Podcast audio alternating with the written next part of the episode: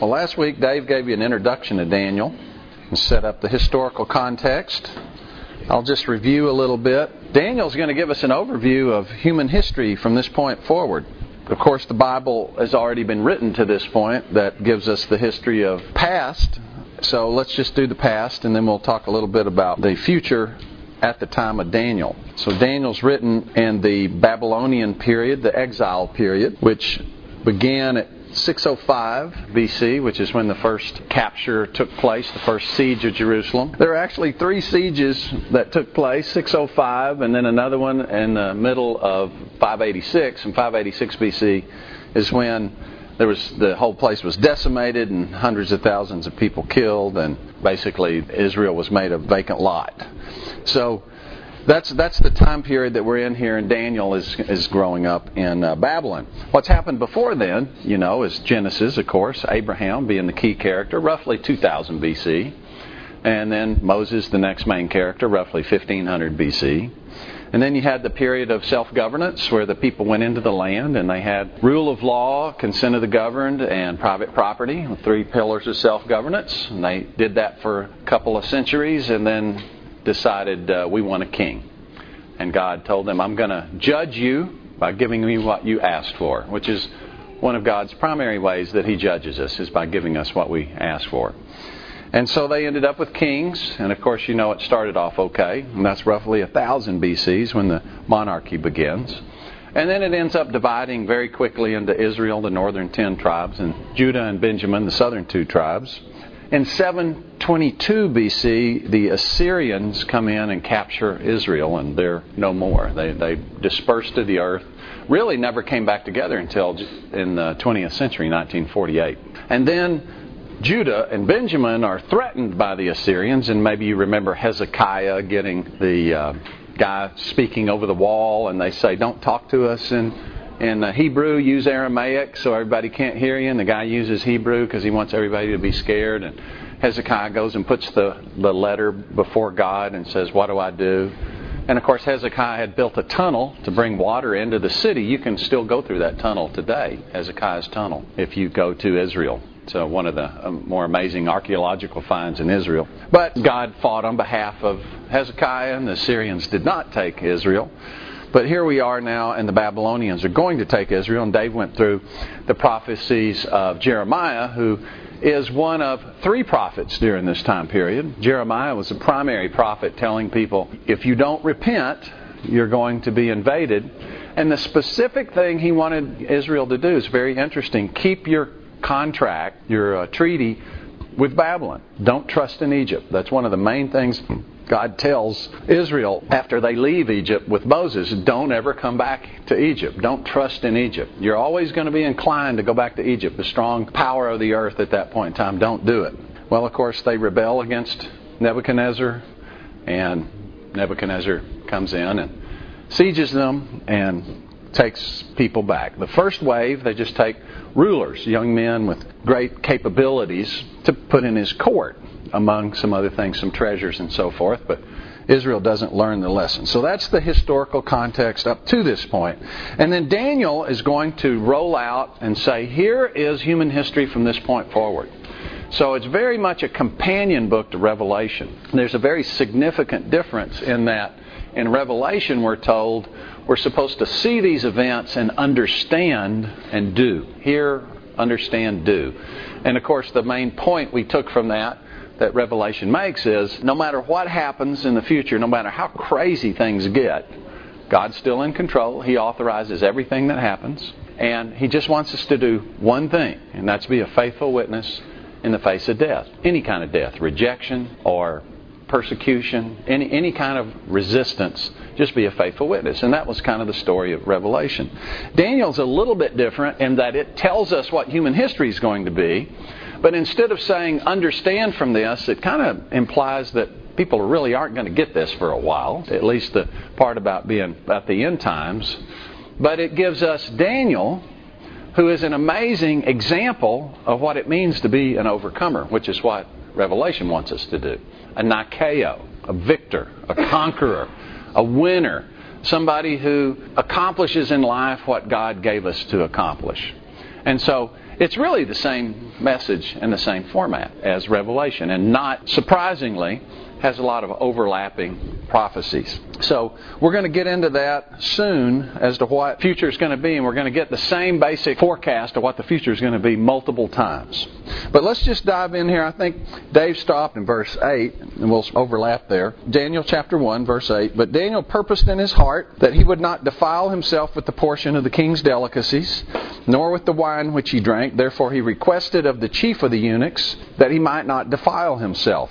Now God had brought Daniel into the favor and goodwill of the chief of the eunuchs. And the chief of the eunuchs said to Daniel, I fear my lord the king who has appointed your food and drink. For why should he see your faces looking worse than the young men who are your age? Then you would endanger my head before the king. So Daniel said to the steward whom the chief of the eunuchs had set over Daniel, Hananiah, Mishael, and Azariah, Please test your servants for ten days and let them give us vegetables to eat and water to drink. Then let our appearance be examined before you, and the appearance of the young men who eat the portion of the king's delicacies, and as you see fit, so deal with your servants.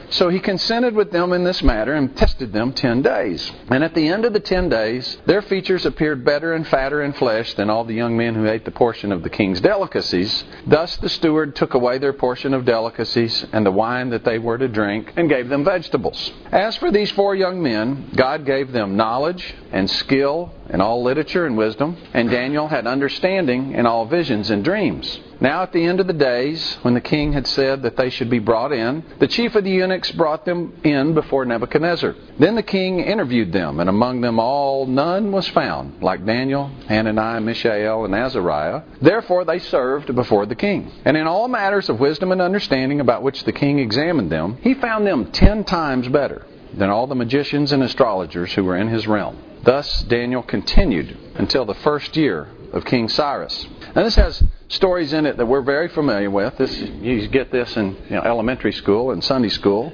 That doesn't mean it's not still an incredibly impactful story, but it does mean it's pretty self-explanatory. Uh, what you see what's happening here. But we will spend a little time looking at some things here and and seeing what we see. First of all, let's think. Let's look at the eunuchs. So I looked at this word eunuch. It actually means like officer of the court, from what I can tell. The translator is actually bringing in a historical knowledge that the people in the court during this era, in this realm, tended to be castrated males, eunuchs. So that, that's an, actually an interpretation. It's not an unreasonable interpretation, though. And if it is the case that Daniel worked for the chief of the eunuchs, it stands to reason that he would be himself a eunuch. Now, if we think about this, Let's just put ourselves in Daniel's place. So you're living in Israel, and everybody around you is telling you Jeremiah's prophecy cannot happen because we have the temple. I think Dave read that last week. Oh, the temple, the temple, the temple. Do not say the temple, the temple, the temple. Because what they were saying is, look, as long as God's temple's here, He's going to protect us. So we can do whatever we want to do.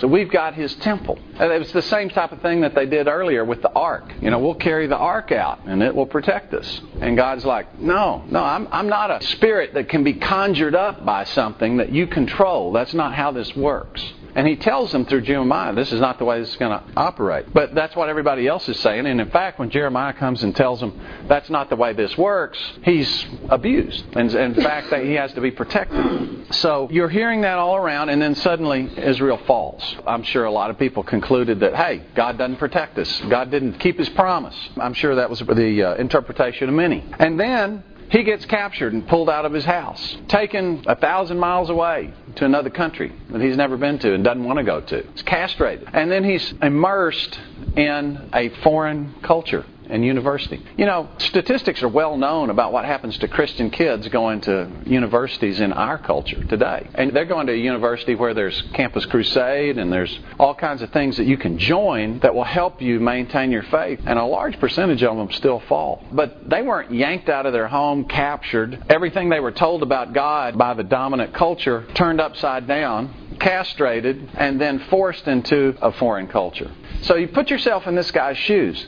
Instead of saying, hey, God let me down, why should I serve him? Well, that's the natural response, right? Instead of saying that, he says, now how can I maintain my purity here? And he goes to the chief of the eunuchs and he says, hey, is there a way that I can not defile myself because I have this belief system. And the chief of the eunuchs is sympathetic. Did you catch that? He says, Well, yeah, I'm for you, but I have to make a fundamental choice whether to accommodate your beliefs or keep my head. And, you know, I'm going to choose my head. Because the king might find out his orders weren't obeyed by seeing you, and I'll lose my head. Now, this tells us a lot about how things operated in Babylon, right there, doesn't it? And we'll see soon that God is going to call Nebuchadnezzar the King of Kings. He's going to be the example of the greatest of kings. And the way God describes that is, you are over everything. And and he was. He decided who lived and who died. He decided who prospered and who didn't prosper. And we're going to see that it was kind of amazing. He had this incredible power, but he's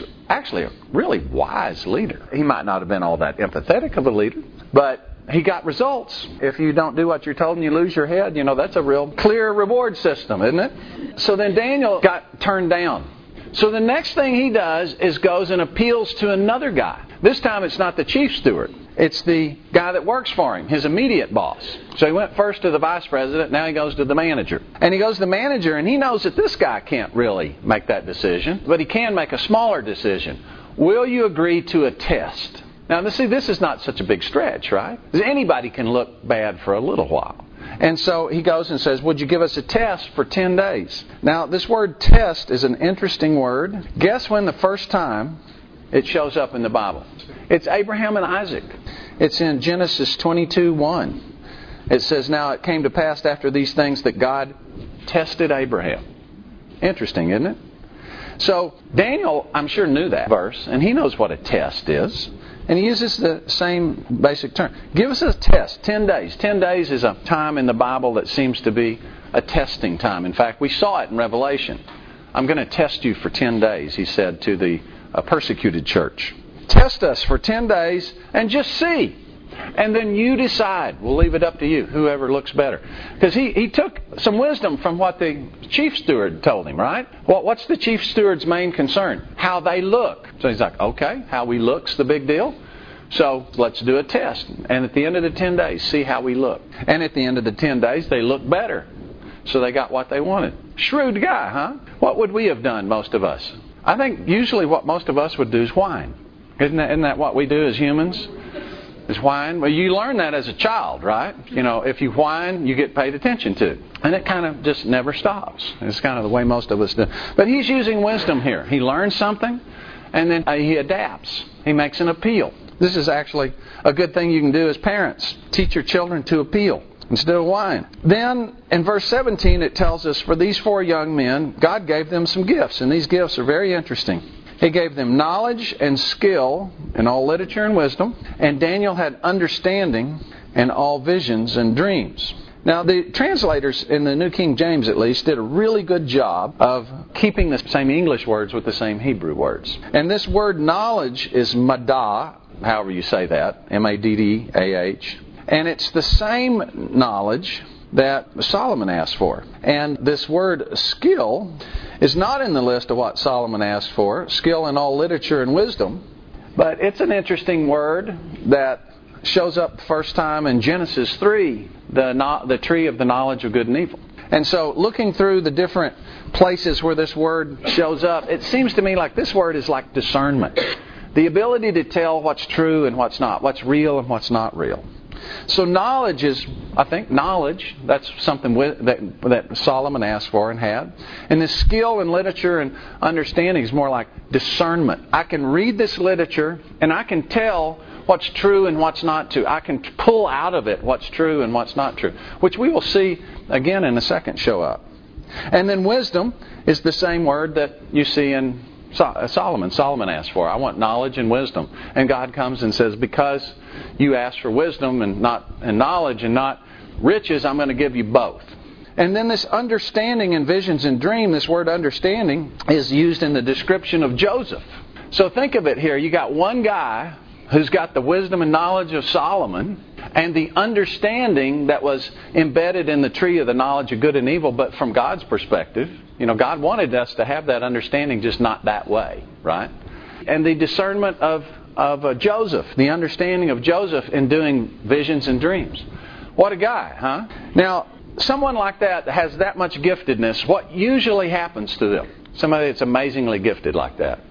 Usually they either get really stuck up on themselves and live an entitled life, or they get lazy and underperform dramatically because they don't have to try very hard to get ahead, right? That's that's usually the two type of things we have. But look at Ezekiel 14:14. 14. This is a really important verse about Daniel. Ezekiel is prophesying. We'll start in verse 12 here. The word of the Lord came to me again, saying, Son of man, that's the name that's used for Ezekiel, Son of man.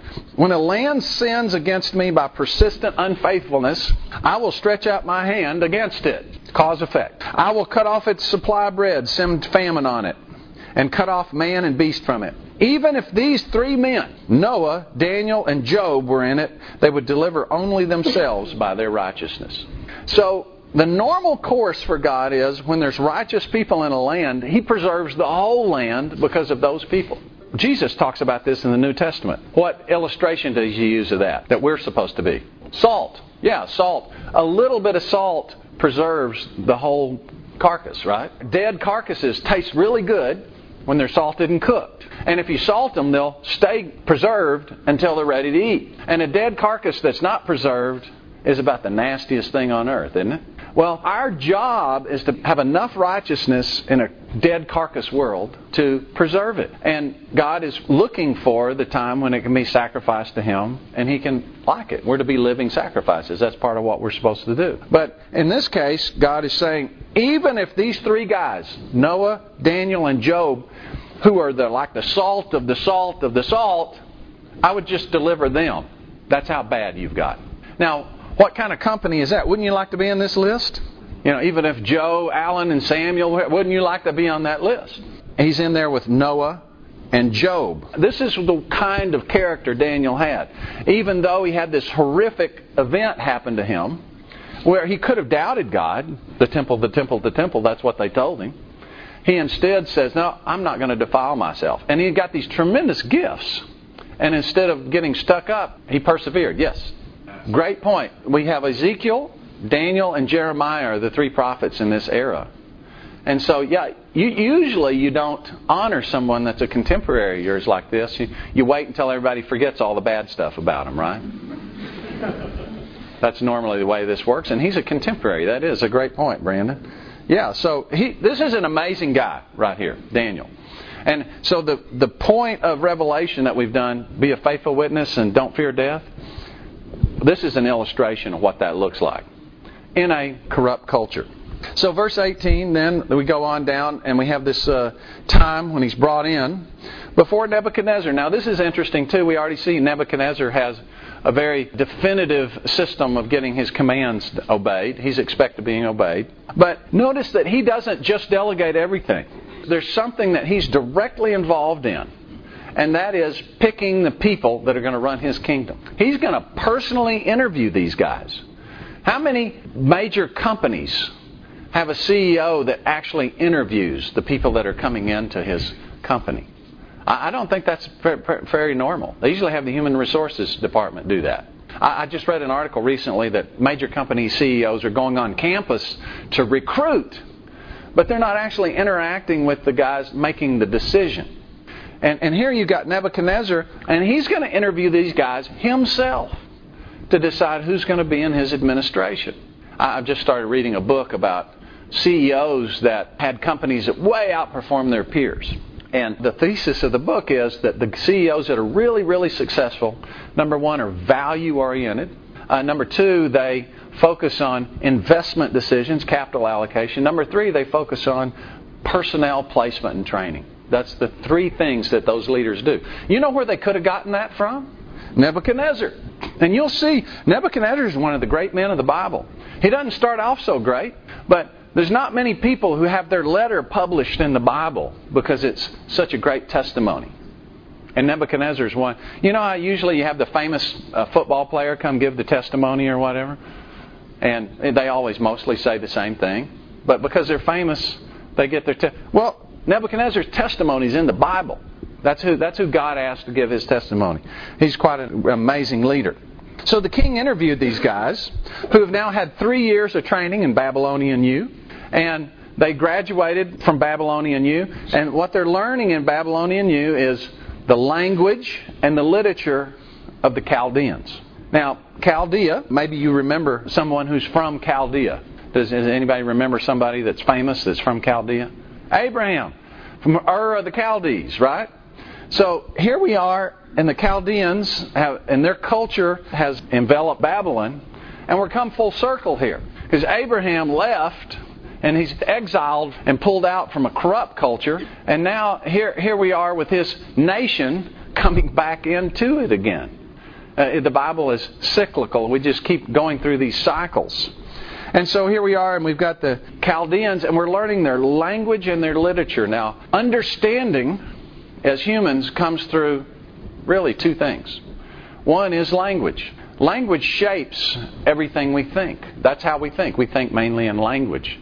And to the extent we don't think in language, we think in stories, which is literature. And the stories that are common in a culture shapes what that culture is because stories tell teach us what is honorable and what is dishonorable. And the consensus that a culture has about what is honorable and what is dishonorable is what culture is. That's, that's what culture consists of. If you think of the Greeks, they had the, the Iliad and the Odyssey. And the characters in the Iliad and the Odyssey and their willingness to sacrifice to gain accomplishment and their constant seeking of glory. This totally shaped the Greek culture, uh, which in turn shaped the Roman culture, which in turn shapes our culture. And I'll bet you 80% of us today are going to be glued to a TV tonight to see who has glory and honor Achilles or Hector. That's what's going to happen tonight. And somebody may die because it's such a violent event. And we'll say, gosh, that's too bad. When's the next game? Uh, because we've just made it where people don't die too often. If they die, if they die too often, then we do something, right? And we have all kinds of versions of this. We have guys driving around a circle going 300 miles an hour because that's what we are. We're Romans. We're going to see that as we as we go through here. They are learned this language and they understood this literature. They understood what the Babylonians said was glory and honor, but they had discernment. They knew how to pluck out the things that were true and hold on to them and reject the things that weren't true. And as a result, they came out with 10 times the knowledge that all the other students and still had their integrity and their belief in the scriptures. Isn't that cool? Now, this should be what we want for all of our kids. And we should be teaching them how to understand stories. If you let your kids see movies, please help them understand what story is being perpetrated to them and what's being advanced and tell them what's true and what's not true. No, no story will be interesting to anybody if it doesn't have some truth in it. But the very best lie is the one that's 99% true. And they just put a little bit of untruth in there, and if you buy that, you're starting to take the poison and you just go a little bit down the road at a time. Well, here these amazing young men resisted. I, I wish the Bible told us about their mom and their dad and the training they had at home, or their rabbi that was in their community and their mentors. I wish it did. I think we can infer that these young men had um, incredible influences. But notwithstanding, the source of their wisdom and understanding is something God gave them. We don't know how God gave it to them. Perhaps it was supernatural. Usually, the way God gives us blessings is through other people. Have you noticed? I'll bet you that this is just as much a testament to their mentors as it is to them. So now we get to chapter 2. This is one of my favorite chapters in the Bible. So let's just uh, blitz through it here. Now, in the second year of Nebuchadnezzar's reign, Nebuchadnezzar had dreams, and his spirit was so troubled his sleep left him. Then the king gave the command to call the magicians, the astrologers, the sorcerers, and the Chaldeans to tell the king his dreams. So they came and stood before the king. And the king said to them, I've had a dream, and my spirit's anxious to know the dream. Then the Chaldeans spoke to the king in Aramaic, O king, live forever. Tell your servants the dream, and we will give the interpretation. Then the king answered and said to the Chaldeans, My decision's firm. If you do not make known the dream to me and its interpretation, you shall be cut in pieces, and your houses shall be made an ash heap. Actually, it's dung heap. However, if you tell the dream and its interpretation, you shall receive from me the gifts, rewards, and great honor. Therefore, tell me the dream and its interpretation. So, once again, here we see that Nebuchadnezzar is really, really good at reward systems. You see how clear this is? Anybody confused about what the choice is? They don't have like a whole list of choices, right? Tell me the dream, get glory and honor. Don't tell me the dream, die and have your house turned into a dung heap. It's real simple now. Which would you prefer? Okay.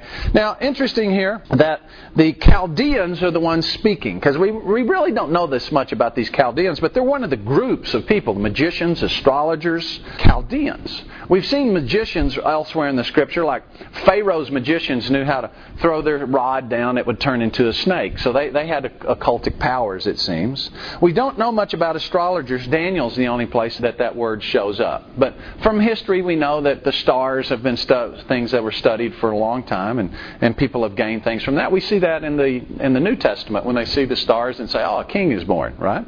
So there's a lot of knowledge about the heavens. These Chaldeans appear to me to be like the chief diplomats, the guys who really understand how to get things done. Because they're the ones that speak up. And look, look at how wise their words are. O king, live forever. I, I think that's what you say to the king every time you address him. Wouldn't that get cumbersome? I, I think I'm going to try that at our company, though, just uh, just to see how it feels. You know, oh, oh Tim, live forever. You know I, mean? I think I think it would just be kind of fun to see. So, any, but anyway, they start with that, and they say, "Tell your servants the dream, and we will give the interpretation." And of course, he says, Now I know you're stalling because you don't understand what I'm saying, but you know, they're, they're trying to get a diplomatic solution here. Verse 7, this is the appeal now. They understand appeal. Maybe Daniel is uh, wise like the Chaldeans. Let the king tell his servants the dream, and we will give his, his interpretation. So they're going to try again. Then the king answered and said, I know for certain that you would gain time, so you're stalling, because you see my decision is firm. If you do not make known the dream to me, there's only one decree for you. For you've agreed to speak lying and corrupt words before me until the time is changed. Therefore, tell me the dream, and I shall know you can give its interpretation. So, this is not a happy time for the Chaldeans and the magicians and the astrologers. The Chaldeans answered the king and said, There's not a man on earth who can tell the king's matter. Therefore, no king, lord, or ruler has ever asked such things of any magician, astrologer, or Chaldean. You're being unreasonable, king. We, have given you a chance to be reasonable, now you're being unreasonable. It's a difficult thing the king requests. There's no other who can tell it to the king except the gods, whose dwelling is not with flesh. We, we can't do this. No, you're, you're, not, you're asking us something that's impossible. For this re- reason, the king was angry and very furious and gave the command to destroy all the wise men of Babylon. So he's going to do it. So the decree went out and they began killing the wise men. So they start killing them. And I'm sure that they're going about it kind of slowly, thinking, you know, the king gets like this sometimes. Maybe we just kill a few. Who, who do you not like? Lee. Okay, we'll get him first. And we'll just see if, you know, we can kind of slice a few at a time and see if this will kind of wear off. Okay? And so then they sought Daniel and his companions to kill them. So I guess they went to him and said, hey, sorry, you're going to have to be killed. When, you know, going to give us a day that's convenient for you. And so then, with counsel and wisdom, Daniel answered Arioch, the captain of the king's guard. There's uh, Arioch, obviously, he doesn't like this command either, he, who had gone out to kill the wise men of Babylon. And he answered and said to Arioch, the king's captain, Why is the decree from the king so urgent? And I looked at this word, and it's kind of like the idea of hasty or rash. So why is this? Why is the king saying something so rash? I mean, killing all of his wise men. He went to a lot of trouble to get all these wise men. Now, look, I've got, I've got a PhD at Babylonian U, and I, have gone through this, and he interviewed me himself. Now he wants to kill me. What, what's up with the king? What, what is happening here? So uh, Arioch made the decision no to Daniel. Okay, here's what happened. So Daniel went in and asked the king to give him time that he might tell the king the interpretation. And I get the impression here that this is like he asked some of the top guys to just stall a little bit because I don't think I don't think actually he went in front of the king here because of the way the king reacts when when he actually gets in front of him. So talking to the king, talking to the top people uh, appear to me to be the same thing. So then Daniel went to his house and made the decision known to Hananiah, Mishael, and Azariah, his companions, that they might seek mercies from the God of heaven heaven concerning this secret so that Daniel and his companions might not perish with the rest of the wise men of Babylon. Let's ask God for help.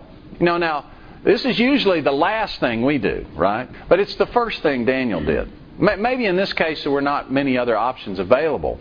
But Daniel goes straight to God and says, Man, we need some big help here. So they did, and then verse 19, the secret was revealed to Daniel in a night vision. Daniel then because he got this vision, says this. He blessed the God of heaven. And Daniel answered and said, when God tells him, this is what he says back Blessed be the name of God forever and ever. For wisdom and might are his. So Daniel's got this amazing wisdom, and his re- reaction is, You gave this to me. So what a cool guy this is. He changes the times and season. See, I, I'm in Babylon. That's not what I would have chosen, but God chooses that. So it's okay with me. This must be in my best interest. He removes kings and raises up kings. Nebuchadnezzar, I don't want to be under Nebuchadnezzar. He's a pagan. I, want to be under a Jewish king, right? But that's who God raised up, so He put him there. So I'm going to do what I can, right? God, God wants him there. Okay. Well, this. How do I react to that? He gives wisdom to the wise and knowledge to those who have understanding. See, this wisdom and knowledge I have, it's just a stewardship. Uh, my decision is not to say, "Oh, look how wonderful I am." My decision is to say, how do I steward this gift in service to God? Incredible, huh? He reveals deep and secret things. He knows what's in the darkness, and light dwells with him. I thank you and praise you, O God of my fathers. You have given me wisdom and might, and have now made known to me what we asked of you, for you've made known to us the king's demand. Therefore Daniel went to Arioch, whom the king had appointed to destroy the wise men of Babylon. He went and said thus to him, do not destroy the wise men of Babylon. Take me before the king, and I will tell the king the interpretation. Now, once again, do you think that all the other wise men of Babylon were Jewish guys that wanted the best for Daniel? If this would have been flipped to somebody else, would they have tried to save Daniel? Probably not. He had an opportunity here to say, don't execute us because we have the answer. Just go ahead and nix all the rest of the guys, and it'll all be left to us. That's the normal thing a wise politician will do is eliminate his, his competition while he's at it. But Daniel comes in and intercedes on behalf of the whole crew. See, we're called to be kings and priests. That's what God has actually made us to do. That, that's our assigned position. And if we overcome, the reward we get is to actually be installed in that physically in the new earth. That's the main reward that God asks, sets out for us. But in this life, by faith, we are to be kings and priests. And the priestly function is to intervene for other people, to stand in the gap for them, whether they would repay us or not. And he comes and he says, Do not destroy the wise men of Babylon. He saves them all. Take me before the king, and I will tell the king the interpretation. Then Arioch quickly brought Daniel before the king and said thus to him, I found a man of the captives of Judah who will make known to the king the interpretation. This is why I think when Daniel sent the message up, he didn't actually go in front of the king because there's no, there's no particular familiarity here. So he says, the king probably interviewed lots and lots of people, doesn't remember that many of them, right? The king answered and said to Daniel, whose name was Belteshazzar, that's his Babylonian name, Are you able to make known to me the dream which I've seen and its interpretation? And then Daniel has just one of the best speeches ever. I mean, he's in front of the king. This is probably only the second time he's been in front of the king. First time's his oral exam. Now, let's just think about that for a minute. You get out of college, and your oral exam's in front of a guy that beheads you if he doesn't like your answers. Is that pressure? That's some pressure, right? If you if you fail your oral exams other places, you can just take the class again, right? I don't think. But Daniel's in the presence of the king, and here's what he says: The secret which the king has demanded, the wise men, the astrologers, the magicians, and the soothsayers cannot declare to the king. But, and that, that includes him. He says, No, I can't tell you the answer to the dream. But there's a God in heaven who reveals secrets. And he has made known to King Nebuchadnezzar what will be in the latter days. So he's already telling him the headline of what the dream's about. Your dream's about what's going to happen in the latter days. And God is telling you this, not me. No, no man can answer. The, the other guys were right. Men can't answer this, but God can. Your dream and the visions of your head upon your bed were these. As for you, O king, thoughts came into your mind while on your bed about what would come to pass after this. And he who reveals secrets has made known to you what it will be. But as for me, this secret has not been revealed to me because I have more wisdom than anyone living, but for our sakes who made known the interpretation to the king, that you may know the thoughts of your heart. What a, what a speech, huh? So, no, actually, I don't know. And once again, it's like, yes, I do know. Make me, make, you know, give me something big. Now, just think about Balaam, which would be the opposite of Daniel. Balaam was a true prophet. He would not speak false words. But what was he trying to do when he was offered a great reward to say something to curse the Israelites?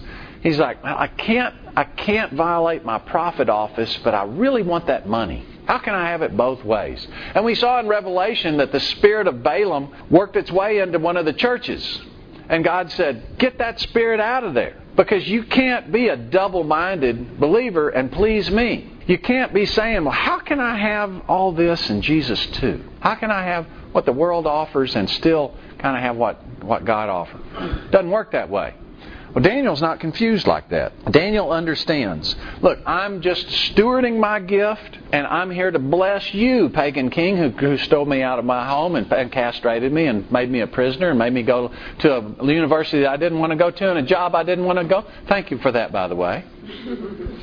and I'm here to bless you. Can't, this guy's incredible, isn't he? Next thing is going to be the dream, the vision, and I'm going to save that for next time. But I'm going to give you a little overview of what the whole rest of the book's going to be doing. And we'll probably just go over this multiple times.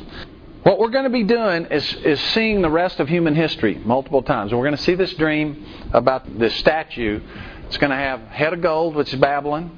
And it's going to have a breast of silver, which is the Persian Empire, and then the bronze torso, which is the Greek Empire, and then the iron and clay legs and toes, which is the Roman Empire, an Eastern and a Western Empire. And then that statue is going to be blasted by a rock that comes out of a mountain that's, that's not made by hands, and that's the, the new kingdom that's going to fill all the earth the millennial kingdom. So that's the whole rest of human history. Daniel is a book that the liberal scholars always want to date as written very late because it's so plain that these prophecies are accurate that they conclude, well, this couldn't have been written before they happened because there is no actual God and God doesn't give prophecies, so it must have been written late. And when the Dead Sea Scrolls were found, that kind of blew up their argument and so now they just don't talk about it, from what I can tell. Uh, that's what you do when you have a you know an argument that's not good for you. You just don't talk about it. These periods here, the the, the Babylonian period, is going to be for about 66 more years, and the fact that it's the sixth century and 66 years could be something that tells us something about number of man that's in Revelation.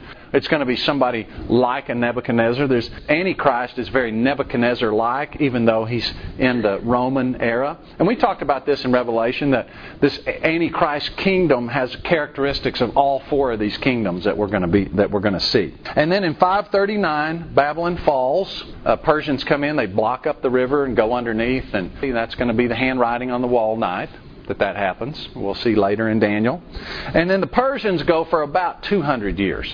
And then they fall to Alexander the Great. Alexander the Great, 330 BC, is when Alexander is you know said to have conquered the world. And you know he's 26 when he conquers the world and 32 when he dies. So he had six glorious years where he drank himself into oblivion and died with malaria. Then it's divided to his four generals, and that's kind of the Greek period. And by 30 BC or so, Rome has swallowed up Greece. And it's been Rome ever since. And then we're told what happens at the end of the Roman era, which is now over 2,000 years and counting, the Roman era. And at the end of the Roman era, then you have the Great Tribulation, the end of this Roman era, and the millennial kingdom, the rock made without hands that fills the whole earth. And that was Revelation right? And so that's what the rest of this book is going to be telling us about. We're going to have the statue dream, and then we're going to have beast dreams, we're going to have the furious goat that goes around butting everything. That's Alexander the Great. We're going to have different ways to show us the same thing. And again, what it really comes back to is what Daniel already knew. God changes times and seasons. He removes kings and raises up kings. He gives wisdom to the wise because God's in control. No matter what you see happening, and no matter how out of control things may look to us, God's still on his throne. So we got that from Revelation, didn't we? Well, it's the same story here. And why would that be relevant to a group of people who had been taught the temple, the temple, the temple that will protect you, and now all of a sudden they're ripped out of their home, thousands and thousands have died, probably hundreds of thousands die, and then they're taken to Babylon everything they've been told falls away, why would it be relevant for them to get a message that says God's in control and He appoints times and seasons? It's very relevant, isn't it? So, really, Daniel and Revelation are doing the same thing. They're telling the people that are there, including us, look, bad times will come. There's seasons, and you're going to have bad times, and when they come, I let it happen, and I'm not letting things spin out of control. What I want you to do is be a Daniel. Don't fear death, and be a great witness. God, thanks for this amazing book and this amazing man and his example. And I just pray that you give us a portion of the wisdom that you gave to him. You've already given us the Spirit that is the embodiment of wisdom. And so let us, Lord, let that Spirit flow through us that we may live the kind of wise life that Daniel lived and be faithful witnesses. In Jesus' name, amen.